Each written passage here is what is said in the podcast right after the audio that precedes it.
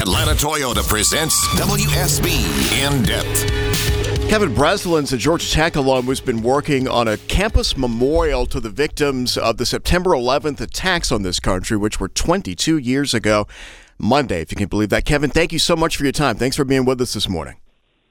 Thanks for having me on, Chris. Yep. Tell me first uh, what you and your friends have done and where. Yes, yeah, so my family and I have been working with Georgia Tech to set up a memorial of 2,977 flags, one for each of the victims of 9 11, uh, just near Tech Green in the middle of campus. We also put up a couple signs uh, mentioning First Lieutenant Tyler Brown, who's a Georgia Tech alum, killed in action on September 14, 2004.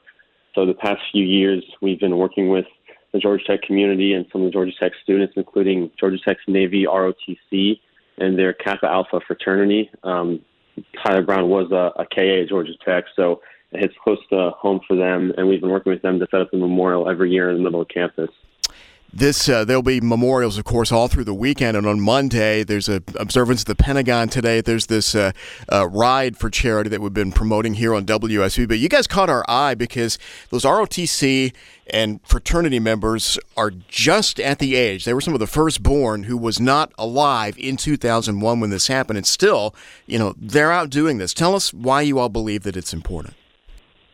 Yeah, so it's actually very impressive that we have so many volunteers from Georgia Tech because, like you said, uh, I think all the volunteers yesterday weren't even born when 9/11 happened, um, but they're very eager to help out. And so, uh, when I was a freshman at Georgia Tech, we we had a memorial set up that students on campus did, and then the ones who were running and graduated, and we didn't have it for a couple years. So, uh, my roommate and I and my family decided we could we could see if we could start it up again and with the help of the Georgia Tech community, we've been able to keep the memory of alive of Lieutenant Tyler Brown and also the victims we lost. So we're just trying to make an effort to make sure we never forget.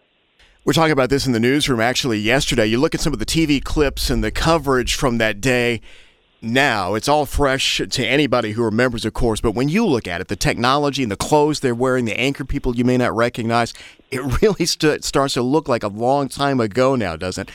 I-, I don't know how that happened. When you see some of this stuff or hear some of the clips, what goes through your mind? Does it seem ancient to you?